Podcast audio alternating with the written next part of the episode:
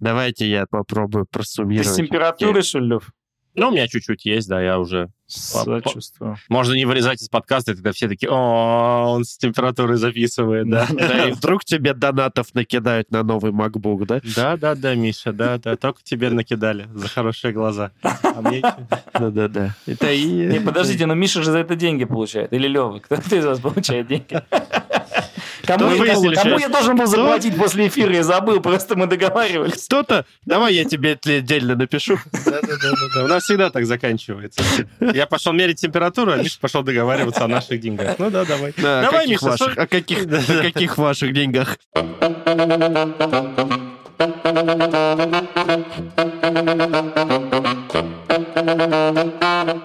Всем привет, с вами подкаст «Серебряная Чпуля». В студии нас снова трое. Ну, как обычно, Миша, Лёва и у нас очередной новый интересный гость. Дима, скажи привет всем. Всем привет.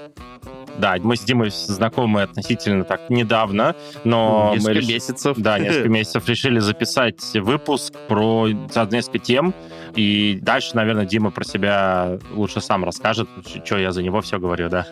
Дим, ну, по традиции, как это бывает, когда кого-то куда-то позвали, у нас обычно новые лица, которых наша аудитория может не знать. Чуть-чуть поделись, расскажи вообще, откуда ты, чем ты занимаешься, как ты туда попал, так вот коротенько, чтобы познакомиться с тобой аудиторией. И дальше расскажем, про что мы будем говорить. Да, и спасибо, ребят, большое, что позвали. Я слышал несколько ваших подкастов, и круто, спасибо. Меня зовут Дим Зацепин, мне 38 лет. Я счастливый отец 4 детей, основатель компании Oil Energy и основатель сообщества «Здравый смысл». Оно, сообщество, пока только становится, поэтому, наверное, больше известен я про компанию Oil Energy. Но про нее, наверное, мы позже расскажем что-то про меня. Если то я москвич коренной, окончил нефтегазовый университет. После этого пошел работать в нефтянку, но мне всегда интересовали какие-то более глубокие смыслы. И, собственно, после института я думал куда-нибудь на философский поступать или на журналистский, но, слава богу, меня с моими гуманитарными наклонностями порекомендовали пойти в нефтегазовый вуз, и это очень дополнило. Когда было очень тяжело там учиться, но очень сильно дополнило вот эту гуманитарную мою натуру. После окончания я работал инженером по повышению нефтедачи пласта в Западной Сибири, потом работал в Москве в разных компаниях и продавцом, и соучредителем. И в 27 лет я начал вот компанию Oil Energy, которая уже 11 лет счастливо развивается. Ну, я не знаю, но вкратце пока... Так, мои интересы какие-то в данный момент, то есть меня бизнес уже почти не интересует, нефтяная отрасль не интересует совсем, и мои интересы сейчас все направлены на помощь организациям повышать свой уровень самоуправления, людям повышать свою осознанность и взрослость, и моя мечта, чтобы мои хотя бы внуки жили в сильно отличающейся среде от сегодняшнего дня. Long-term цель. Да, и так мы плавно переходим как раз о чем мы хотели сегодня поговорить. Собственно, да, мы с Димой очень удачно, хорошо пообщались на тему как раз самоуправления. Дима рассказывал, как у них это сделано, и, наверное, сейчас сам расскажет. Что нас вообще зацепило? Во-первых, Дима дико вдохновлен этой историей. Во-вторых, не так много компаний в России, да и в мире, которые действительно работают на самоуправлении. И это сейчас в диковинку, но чем больше об этом говоришь, тем это более понятная и привычная штука. Одна из причин, почему мы хотим, чтобы это было у нас в Чпуле подкаст. То есть в целом самоуправление, конкретно социократия, как вот какой-то конкретный подход. Тоже про это хотим поговорить. И еще Дима из интересной отрасли, где, казалось бы, это неприменимо. И это такая штука, которую тоже хочется почелленджить, потому что бытуют всякие заблуждения на тему того, что это можно там, не знаю, только в стартапах каких-нибудь или еще где-нибудь работать, все эти ваши модные штуки. Хотя в жизни все очень строго наоборот. Много ли вы вольности знаете в нефтянке, да? Типа вольности из социократии, да-да-да. Сейчас и выясним. Да, вот сейчас и выясним. Дим, давай, может, тогда, правда, про компанию поговорим. Вообще, 11 лет — это уже вроде неплохой срок. То есть вас стартапом не назовешь, наверное, молодой компании.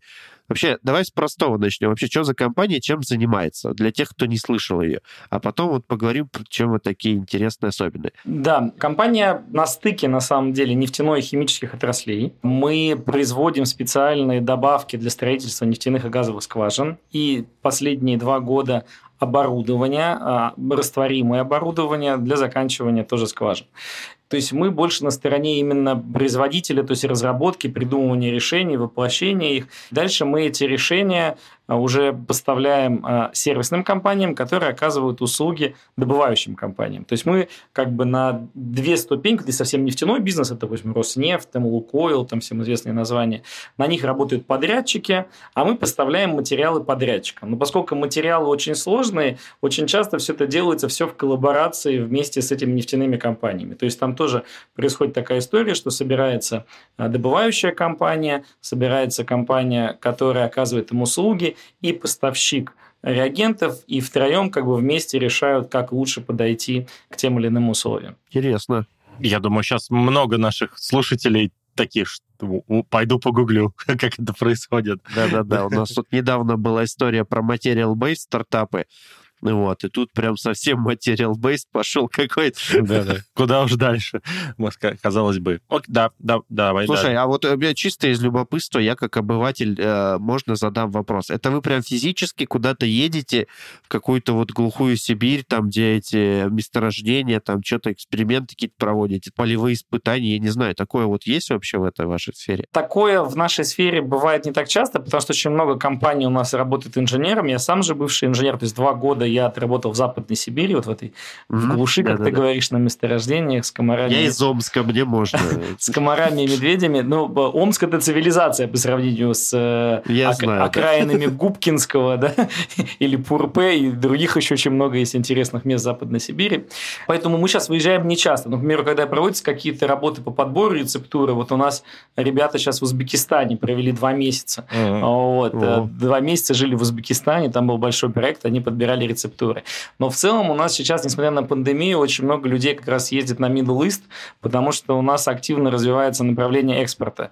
То есть мы добились такого качества уже и авторитета на рынке, что глобальные игроки начинают закупать нашу продукцию на свои международные рынки.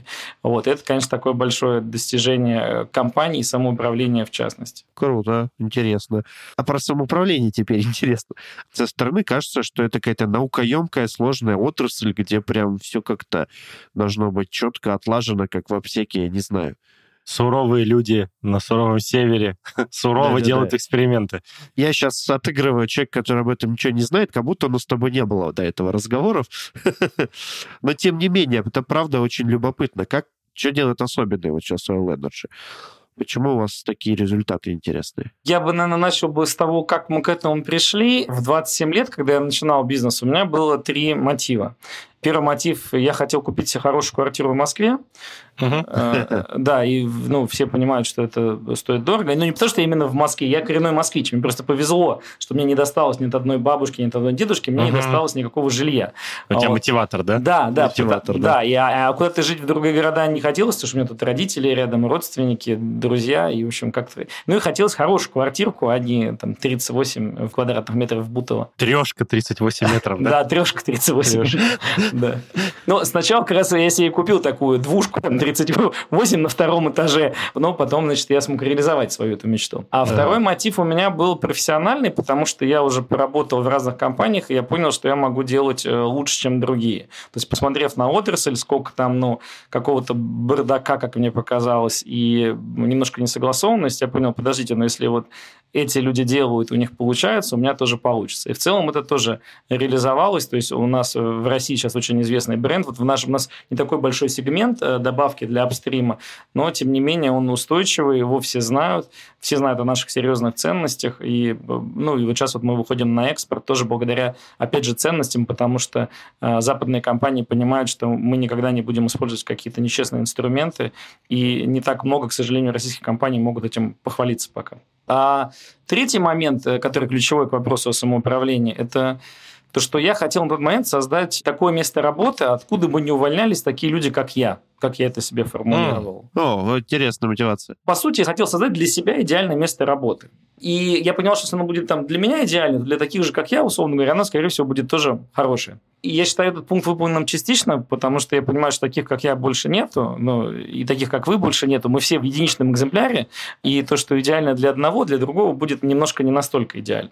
Но, тем не менее, удалось создать то место, куда действительно люди попадают и не уходят оттуда, и планируют даже связать всю свою жизнь. Таких людей в компании уже много, им это интересно. Да, и ты говоришь, вот ты начал с себя, в общем, как на любой нормальный человек. Но на тот момент я еще не на тот момент... То есть, смотри, пока компания потихонечку развивалась, мне удавалось это соблюдать. Потом, когда начался большой рост в компании, я считаю, что большой рост – это не всегда хорошо для компании, скорее даже плохо. Потому что... Рост, ты имеешь в виду по людям, типа много людей. По людям. А там, знаешь, рост особенно по деньгам, потому что рост по людям же резко бывает без денег. То есть обычно какие-то ставятся задачи большие по выручке, и под это начинают набираться люди. Или наоборот идет большой рост по выручке, и чтобы его обеспечить, да, начинают набираться люди. То есть одно из двух, либо от одного, либо от другого исходит. И в этот момент у меня тоже наступил азарт. Мы росли там несколько лет подряд более чем 2 раза в год. И в какой-то момент, когда мы достигли ярда, у меня на следующий год был план, на следующий год 2 ярда. И в тот момент я о людях уже не думал. Человек тяжело может держать в голове одновременно 2 задачи, их полностью держать в фокусировке. И в целом, то есть мы больше думаем либо об одном, либо о другом. И когда у тебя весь фокус на рост, другой фокус размывается. И чтобы добиться этой цели, я отказался от каких-то тех принципов, которые были изначально в компании, и стал строить классическую пирамидку. Но я же вижу, что классические пирамидки достигают результатов, что у них все хорошо. Ярдов этих, да? Да, ярдов достигают, все отлично. И в процессе этой пирамидки выручка остановилась. То есть по людям мы стали продолжать прирастать в 2 раза, а в следующий год вместо 2 ярдов мы получили 962 миллиона рублей выручки.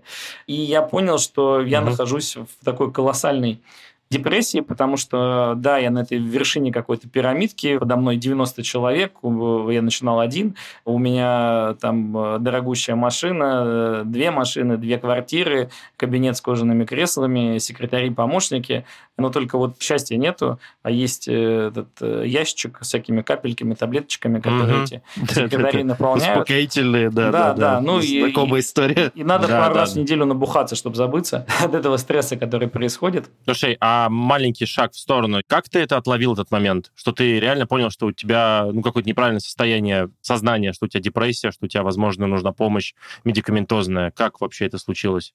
Я не сидел на медикаментозной помощи. Капельки были все натуральные, органические, там и цинахея, и боярышники, я не помню, что там еще. Вот эти вот капельки. Вот. А и алкоголь был натуральный. Я просто сейчас про это смешно, легко говорю, потому что я не пью, то есть я могу выпить бокал вина там раз в месяц, но that's all. Вот. А раньше нужно было 2 раза в неделю в водочке.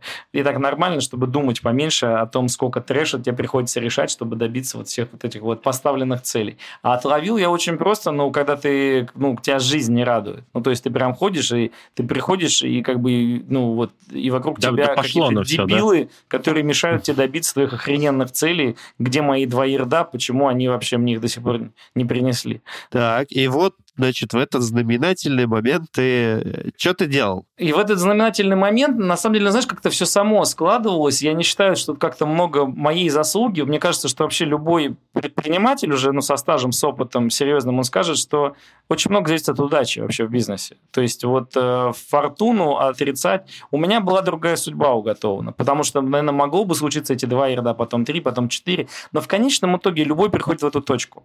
То есть когда-то бизнес у каждого выходит на плато, и там становятся вопросы. Дальше он опять рыпается, и опять, условно говоря, какое-то плато. И тут люди, кто-то начинает продавать бизнес, кто-то еще что-то, кто-то просто у кого-то он загибает. То есть люди как-то принимают эту ситуацию, как она есть. Я в тот момент понял, что можно дальше пыжиться, но я понял, что подождите, мне через это вселенная дает какую-то обратную связь. И ты вспомни, что ты хотел изначально. Я смог вернуться назад, на 7 лет, когда я начинал, думаю, а цели-то у меня были какие? Квартиру я купил. Интересный момент, что 7 лет, получается, прошло, прежде чем ты 7 лет ты ехал к этим целям, да? По инерции как-то, да? Да. Ага.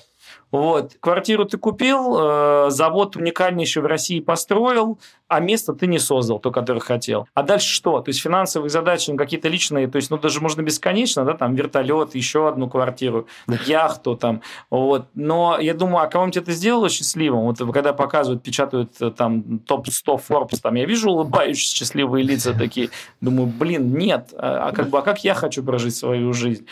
Я понимаю, что когда я был с ребятами, когда я с ним был в одной лодке, когда я от них ничего не требовал, унижал, когда мы вместе определяли эти цели, шли, поддерживали друг друга, я был намного счастливее в этих таких отношениях командных, когда не я сверху, а мы... то есть я, может быть, все равно и тогда был выше немного, но это было...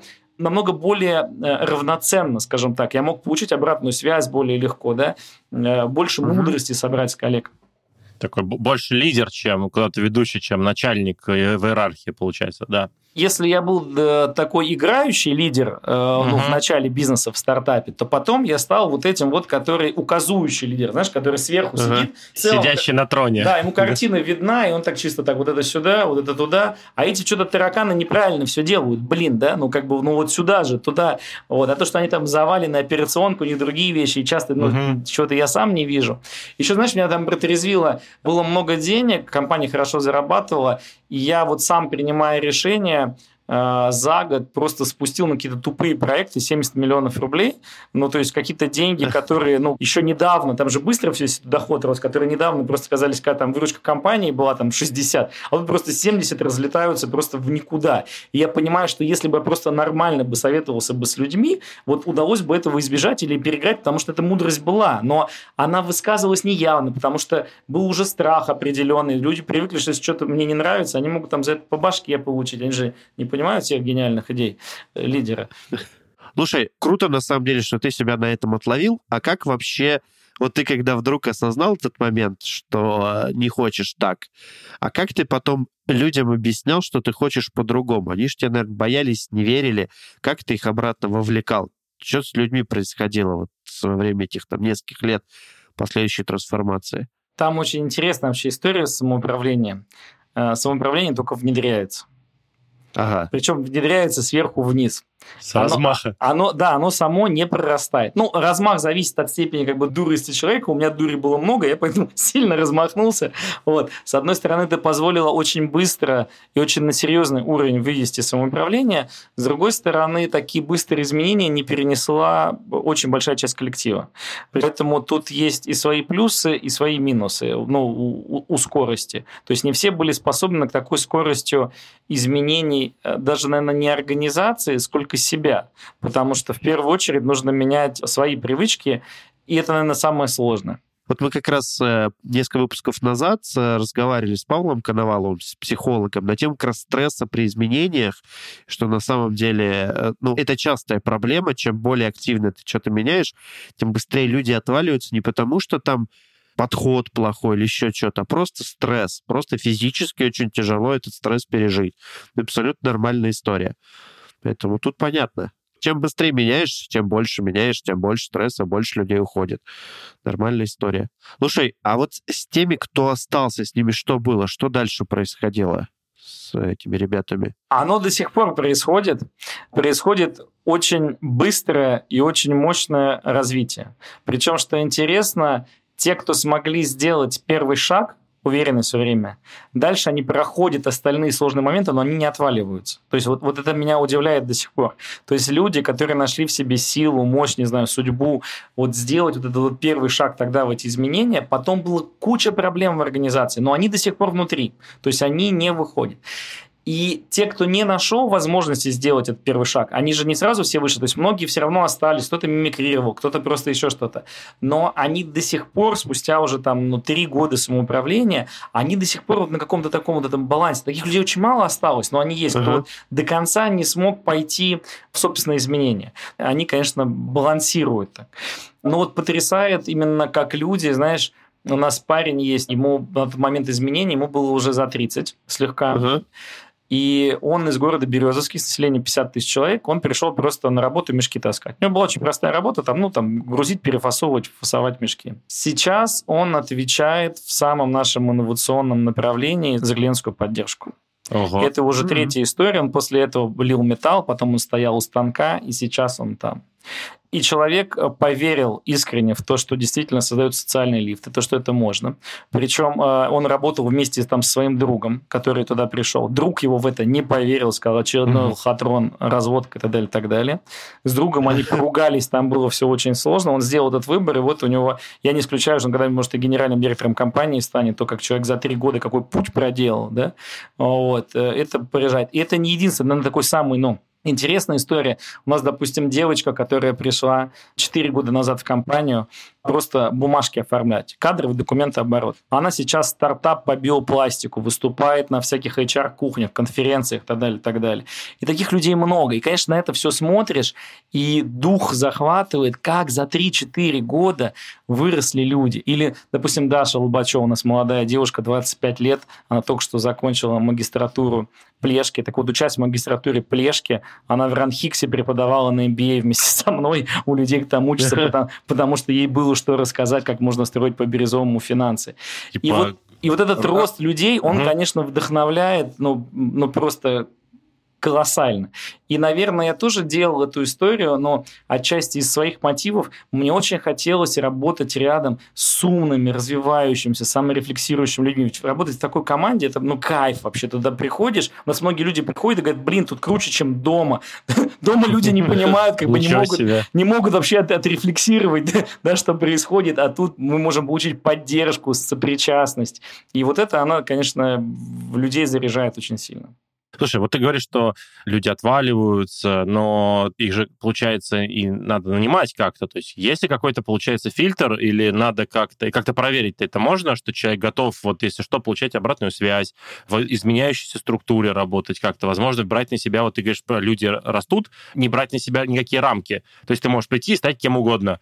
То есть это надо, иметь стальные нервы, и у вас как-то все построено. У нас команды набирают себе людей сами. И в целом кандидаты очень быстро понимают, что тут что-то не то и по-серьезному, потому что они приходят, и нет начальников. То есть сразу их собеседует человек 5-6. То есть человек приходит, если сейчас уже привыкли к групповым собеседованиям, это действительно какой-то, при всем уважении к HR, это не сидят HR в гладких сорочках, это сидят простые чуваки в робах, вышедшие из производства, говорят, что ты там, где гайки крутил, а ты сам можешь, а у нас никто тебе не скажет, И люди сразу говорят, что значит никто не скажет, кто это такие? То есть это прикольно, когда нас мы экскурсии проводим в нашу компанию, когда приходят эти ребята, и они прям сами рассказывают, как это происходит. Я, конечно, все это не передам такими словами. Ребята учатся этому подбору, конечно, попробовать, смотреть эти собеседования. Все собеседования записываются и выкладываются в живую ленту у нас. И ты смотришь такой, думаешь, жесть. Но они же себе подбирают человека, а не мне. Да. И они как-то находят. В целом успешность подбора сейчас, по прохождению испытательного срока, 90%. То есть очень высоко. У нас за это время 2 человека только на испытательном сроке отвалилось. Там видишь, что дает самоуправление, очень крутую вещь. Допустим, приходит человек классный, но он немножко под эту роль не подходит. И мы сейчас просто часто говорим чуваку просто на коллегиальном обзоре после испытательного срока, говорит, подумай, как ты можешь принести максимальную пользу клиентам и нам в нашем круге. И люди берут, описывают сами себе роли, и находят эти серые зоны, которые есть, где они могут максимально проявиться, и начинают это выполнять. И эта свобода перемещения, которая у нас существует, она очень сильно позволяет людям раскрываться. У нас получается такая ловушка, что многие думают, что если я родился, там и пригодился. То есть, если ты пришел у тебя было написано 20 пунктов в твоем, рабочем договоре, то если ты их хотя бы не исполняешь, то все, извини. Это страхи все, да. Да, и человек получается под стрессом, да. То есть, еще надо хороший вопрос, какой стресс сильнее, отсутствие рамок или их жесточайшие прибитые рамки, то есть. Ты знаешь, это как история, как тот мем, где девочка сидит на муравейнике и говорит, да не, вполне себе комфортно, может быть, там страшнее и так далее. Да, не пойду из своей зоны комфорта, да? Да, мы привыкли же многие просто к тому, что за тебя уже все предопределено, все понятно. Правильно, специально говоришь, что страшнее отсутствие рамок или рамки, но это миф, что в самоуправлении нет рамок. Там есть очень четко структурированные, описанные домены. Там очень много структуры. Просто в отличие от тех компаний, где мы привыкли, где эта структура рождается где-то наверху, эта структура рождается внутри, но она обязана родиться. То есть каждое подразделение обязано иметь свое описание домена, обязано иметь свой OKR, которые не сверху, они сами его рождают. То есть все свое, но ты не можешь без этого находиться. Поэтому это создается сама структура, но самими же людьми внутри. Поэтому у них максимальная толерантность к ней и максимальное ее исполнение, потому что они сами об этом договорились. Ну да, согласен. У меня еще такая мысль была, скорее для наших слушателей, обсудить вот это вот все, что сейчас настолько разнообразная работа, настолько разнообразные задачи, вызовы, и так быстро растет рынок. Там, спаси, там, 10 лет назад, что такое ML и там вот дата-сатаниста и все такое. Ты меня сейчас спроси. Да-да-да, ну, я, ладно, в широком смысле, да. Что сейчас, кажется, максимально сложно написать узкую какую-то должность. То есть ты приходишь в компанию, приходишь в команду, и ты все равно занимаешься чем-то большим всегда, чем просто твоя вот job description. Вот. А тут просто это вообще в максимум возведено, что команда сама пишет свою, по сути, ну, как историю, можно сказать. Типа. Давайте, может, как раз и поговорим, как вообще это все дело работает, раз уж мы на эту территорию залезли, потому что я предполагаю, что большинство людей, кто сейчас слушает подкаст, ну, не работали в настоящей самоорганизующей структуре. Например, я. Ну, чтобы никто не подумал, что я кого-то уличаю. Это я. Вот. И для тех, кто типа как я, ну, я английский не знаю. Я у нас козел отпущения в подкасте, я понял. Короче, что, сам пошутил, сам посмеялся. Что ты на меня так смотришь? Вы можете вырезать и мой смех вставить потом. Все это, у нас это нормально. Все это время была тишина, да, в микрофоне, да, на самом деле. Да, нормально, продолжай. Да. Короче, вот для тех, кто, как я, который ни черта, ни бельмеса не понимает самоуправления, казалось бы, что это на самом деле? То есть как это устроено? Вот ты говоришь, есть много структуры и так далее. Вот мне вот в голове, ну, если вот представить, что я вот пришел там, начну задавать глупые вопросы, у меня будет первый вопрос реально. Мне будет казаться, что очень много свободы, что можно делать в анархии. Ну, там вот с Agile у нас такая же история, что на самом деле дисциплина есть, но ее не видно. Если нет жестких, строгих правил, спущенных сверху, всем кажется, что это анархия. Не совсем так. Что там? Расскажи, что это за фигня? Уважаемые слушатели подкаста «Серебряная Чпуля», я очень вас всех призываю ознакомиться с такой концепцией, как спиральная динамика. По крайней мере, для меня она объяснила мою жизнь, трансформацию людей в компании и процессов эволюционных, и еще очень-очень еще много всего. Поэтому я не могу ответить сейчас на твой вопрос, немножко не ссылаясь на спиральную динамику. Ей, ты ссылайся, только уточни, на Ривза или на Лалу? Я буду на Грейвза ссылаться. Грейвз, прости, да. Господи. Но на самом деле я не буду ссылаться на Грейвза, потому что Грейвз, у него была не спиральная динамика, у него была первая версия, на чем базируется спиральная динамика, это все-таки Бека Кован. Вот, поэтому я буду на Бека и Кован ссылаться. Давай. Чпуля познавательная, напомню, у нас. Каждый гость приходит, приносит что-то новое, что мы не знали.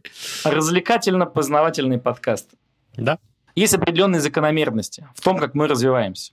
И то, что ты говорил, то, что людям кажется вот это как анархия, это же не всем людям кажется как анархия. Это кажется людям, у которых мощная синяя струна. Синяя струна – это порядок, это правила, это все по линеечке, это определенный перфекционизм такой, следование правилам и так далее, и так далее. Им очень тяжело понять, что кто-то ходит не строем и как это может быть. Допустим, Agile, он рождается уже на оранжевом уровне спиральной динамики, и там уже важен результат. И говорит, да наплевать, они строим, не строим, ходят. Блин, результаты они дают, да, где тема, да, в чем колбаса. И почему вообще часто сложности бывают с построением самоуправления? Это про то, что вот действительно определенная свобода и анархия, она происходит по-настоящему.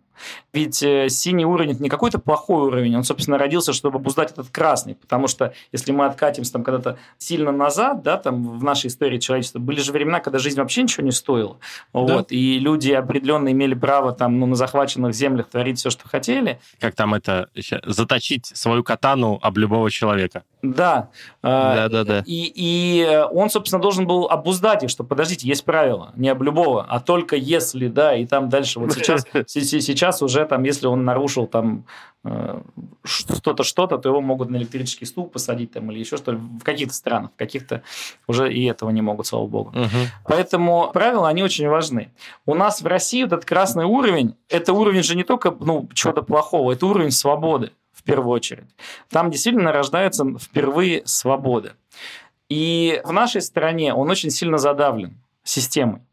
Рождается ребенок. Обычно ребенок в нормальном состоянии переживает это в возрасте около 3 лет. Вот я, поскольку многодетный отец, я люблю на детях приводить пример.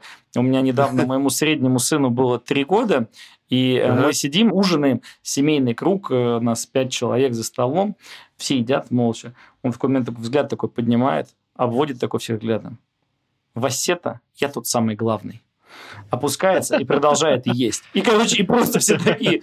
Вы понимаете, что еще там, ну, какое-то время назад, там, не знаю, 50-100 лет назад, ему просто ложкой по бубу отец, наверное, бы дал бы большой, он сразу бы понял, кто самый главный. Этот красный уровень не дается прожиться не в семье. Потом ребенок идет в садик. Ну, все помнят, кто советский садик проходил, кто не советский. Там тоже в целом никакой свободы ребенку не дается. Потом идет в школу, где система... Там еще хуже. Форма, потом идет институт, потом на завод, и все, этот уровень. И он становится задавленным. То есть человек как сдавленная пружина. Он вроде как действует, но внутри, значит, что-то есть. Когда убирают эту пружину в виде начальника, в виде этих правил, еще что-то на работе, человек взрослый, он не понимает границ этой свободы. И ему нужно их найти. И он начинает проверять. А вот если вот так вот можно? А вот если вот так? А вот так? И очень важно, чтобы ему сразу не били там, ну, по рукам, да, а давали прожить вот этот уровень свободы. И это очень сложно дается компаниям, которые говорят, подождите, мы, в общем, как бы тут на результат нацелены. Но когда человек сможет прожить эту свободу, интегрироваться, он сможет принести намного больше пользы, чем он просто делает по шаблону и боится проявить самого себя. То есть, по сути, ты даешь людям пробовать, они учатся пробовать, а потом они пробуют все, ну, более осознанно, но новое для компании и так далее, да? Я даю возможность людям ошибаться, учиться на своих ошибках, подниматься, не заклевывать за ошибки ни в коей мере, обозначать, что да, чувак, есть лучшие способы взаимодействия, общения и так далее, которые могут лично тебя привести к большим результатам и вместе с тобой, и организацию в целом. Вот. И вставай, мы тебе поможем, впереди длинный путь. А вот получается, социократия — это что-то прям более конкретное, да? Это какая-то вот... Что это?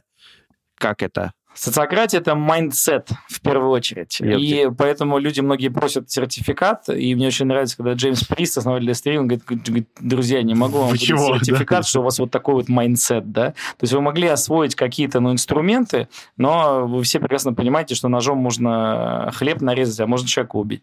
То есть инструмент, он зависит от того, в чьих он руках. И он как раз призывает взращивать этот социократический майндсет.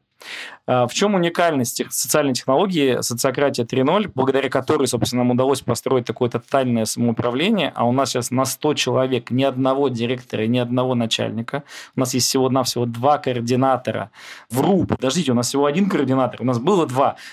Одна девушка ушла заниматься контрактным производством. У нас 1 координатор. У нас 1 координатор в компании, и он решает только за рабочих софт-скилловые задачи. То есть они полностью организуют свою работу, но какие-то вот переговоры, найм новых, какие-то вот сложные задачи, то есть soft skills он собрал себе, все остальное люди организовывают свою работу, выполняют сами. Вот все наши сейчас слушатели, представьте свои компании, где вы работаете на 100 человек, отмерьте там 100 человек. И это не офис в IT, чуваки, это производство в Березовском. Вот. Но я тоже отмечу, то есть, ну, тоже так, чтобы не вешать там много звезд на грудь. У нас все-таки ребята на производство даже приходят сейчас с высшим образованием. Люди до этого были там замдиректора магазинов ДНС. У вас с рабочим работает намного круче, чем замдиректора магазинов ДНС. У нас выше зарплаты, выше рынка, соответственно, она сопоставима с той. Но он говорит, зарплата такая же, только при этом никто тебе мозг не делает, все на позитиве, на улыбке, да, и не надо вообще ничего бояться. В чем, собственно, история? В том, что S3, она придумана, если мы говорим вот уже спиральной динамикой, с желтого мышления, где нет антагонизма ни к одному из предыдущих уровней. И она учитывает в себе особенности и ценности всех предыдущих уровней. То есть основные ее постулаты, три, собственно, основных там, философских ее вывода, это не или-или, а и то, и другое, даже больше.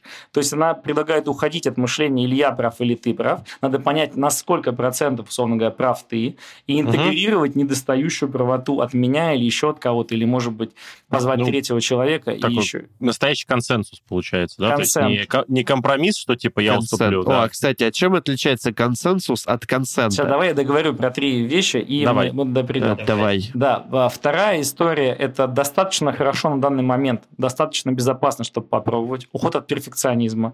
Никакого поиска идеальных решений. Мы живем в быстро меняющемся мире. Третий домен Кеннивина. Блин, кто не знает, еще обязательно с Кеннивином мы знакомы. Не-не, про Кеннивин мы рассказывали пару раз. Да-да-да.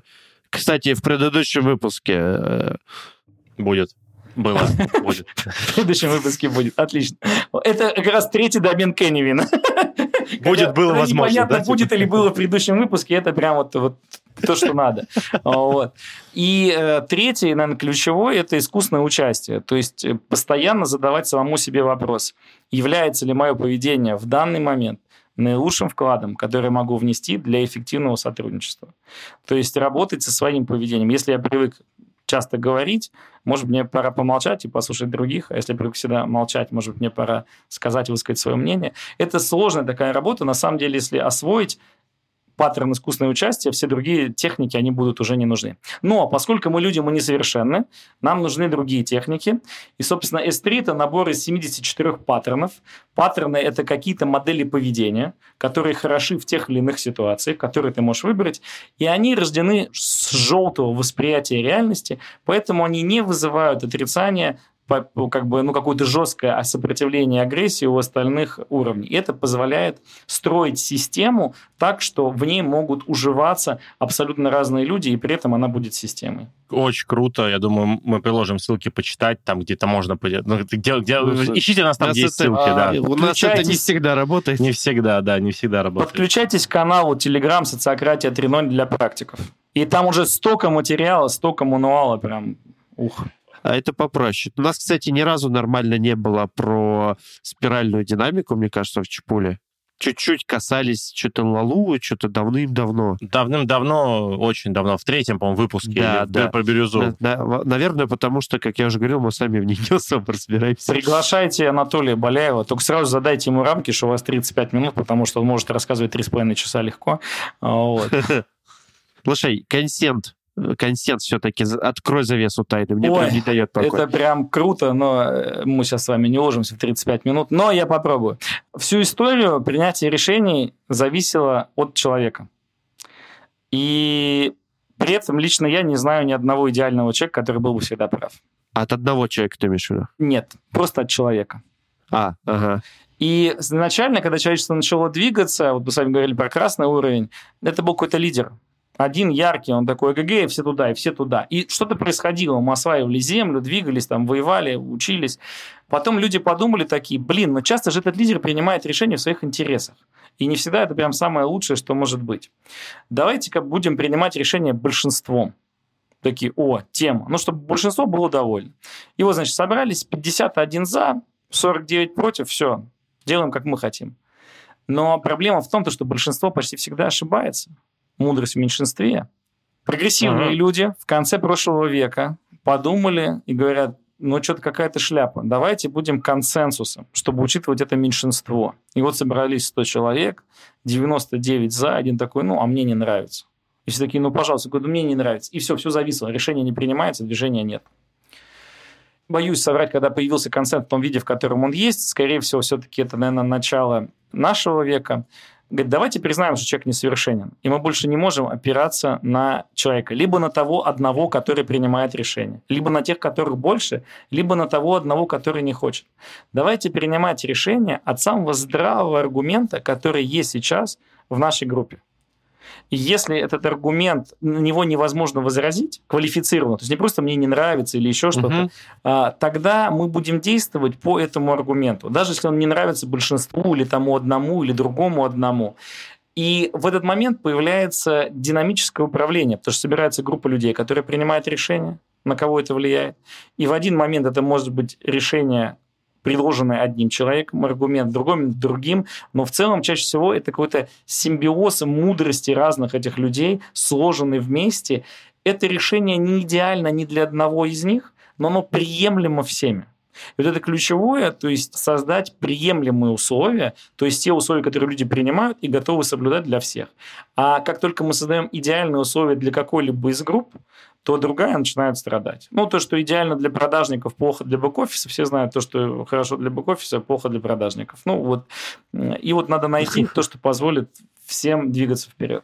Ты сейчас так описал крайность любой это какой-нибудь agile трансформации, когда типа давайте все делать командам, там риски какие-нибудь, слушайте, мы, мы забыли, про нас забыли, да. Да.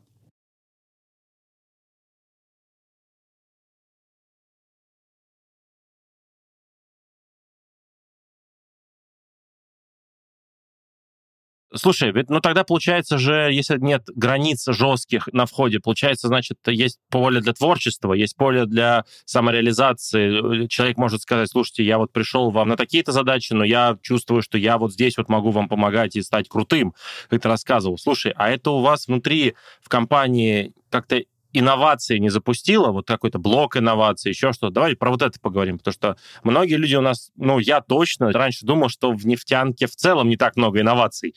Ну, то есть это такое, знаешь, вот как там... Это же с динозаврами там что-то связано. Да-да-да. Вот как, типа, динозаврик упал умирать туда, вот он с тех пор там и умирает. А мы просто достаем оттуда сок земли. Ну, я утрирую, естественно, но наши слушатели, возможно, также и думали. Вот можно поговорить в целом, как это на вас повлияло, и инновационное мышление есть, нету.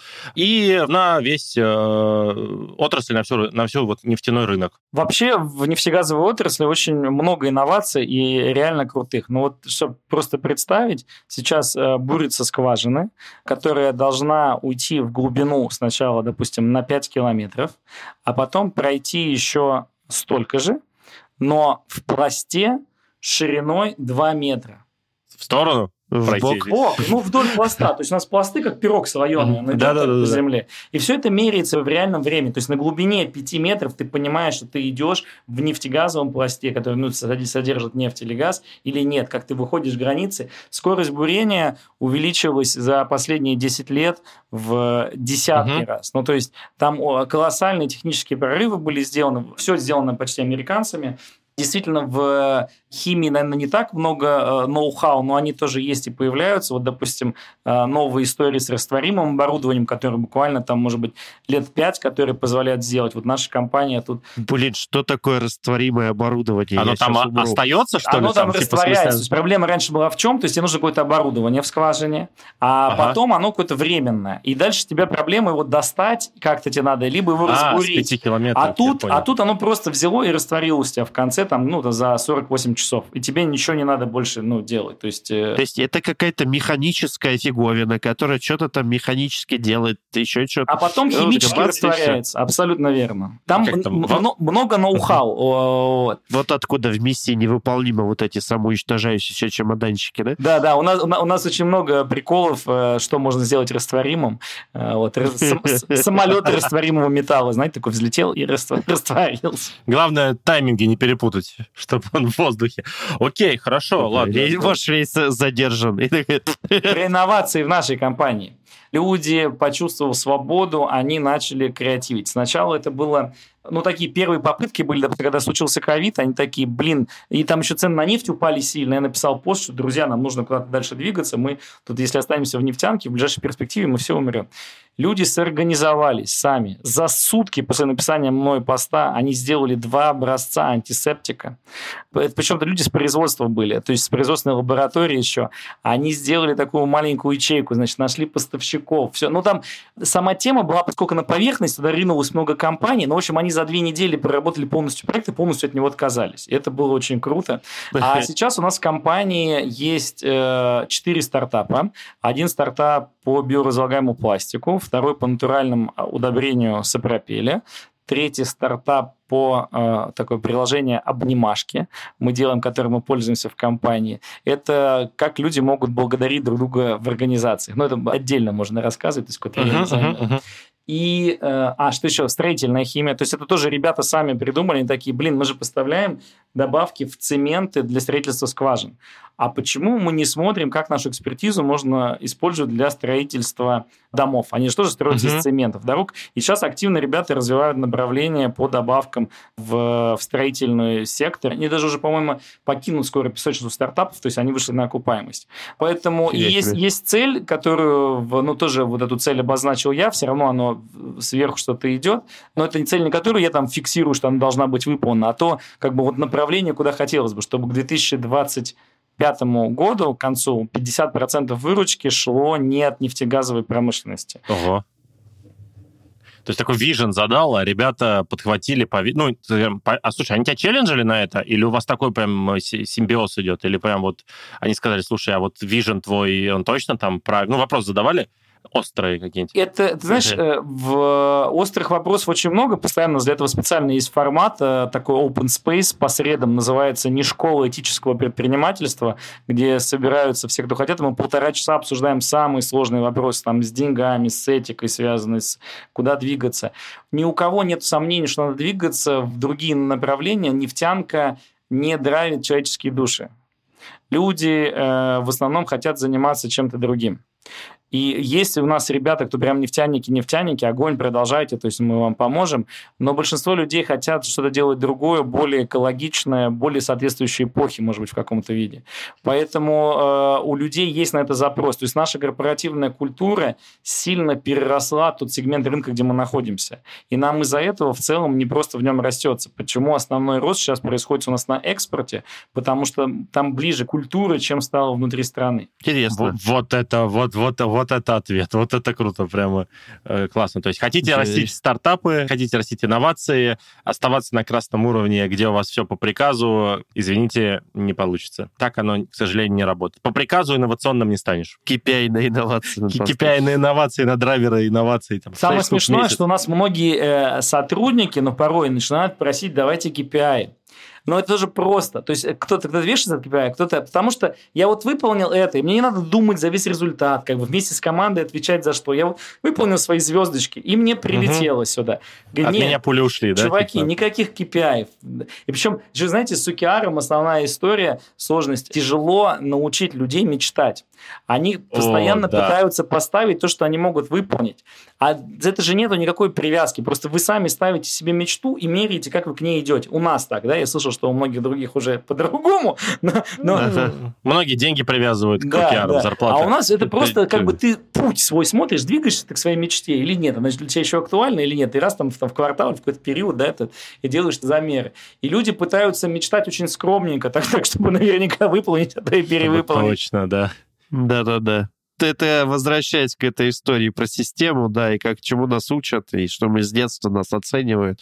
Да. И так далее. Они сами себя так оценивают.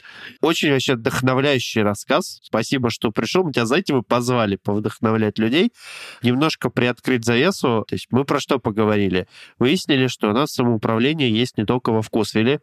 Хотя у нас Валера из Вкусвилла бывал уже и рассказывал. И теперь мы знаем, что как минимум 2 компании, на самом деле чуть больше в России, что у нас есть сообщество на эту тему, что у нас двигается это все туда. Мы поразбирали, что это такое вообще самоуправление, как на людей влияет. Что это на самом деле не хаос, это не просто как все могут заниматься чем хотят, это система. Но система основана на том, что люди по-другому должны решения принимать. Они, видимо, ответственны больше на себя брать и мечтать больше, как мы только что поговорили, что этому нельзя научиться и получить сертификат, печать на лоб и так далее, что это надо прожить, и это нормально, что не все готовы и не все могут. Про что еще поговорить? Что это в разных совершенно отраслях работает. Вот про нефтянку сейчас поговорили, и как это там работает, и что, оказывается, можно много чего и там изобрести, например, растворяющий самолет. Про что мы еще поговорили? Что я забыл? Про драйверы инноваций и про то, что это инновация. Самое главное выяснили, что нельзя KPI на инновации поставить. Это так вообще не работает, что люди сами начинают придумывать это, как ты создаешь нормальные условия. И это, непросто. если я правильно все это считал. Да, и что мечтать о деньгах тоже не помогает. Приводит к депрессии, да, если это самоцель. Да. Спасибо тебе большое, Дим, спасибо тебе. Очень вдохновил. У нас, получается, несколько таких выпусков, которые, надеюсь, на наших слушателей сильно повлияет. Возможно, кто-то из них прямо там серьезно задумается, да. Возможно, избежит таких же проблем с алкоголем. Поставьте плюсик в чатике, кто вдохновился. Да, пожалуйста, да, поставьте плюсик, да. Плюсики в смс-ке в донате поставьте, да, что типа вдохновились. Спасибо тебе большое. У нас есть такая практика, что там еще, может, позовем какие-то темы там дальше, какие-то выпуски. В общем, спасибо тебе огромное. Наверное, начинаем завершать.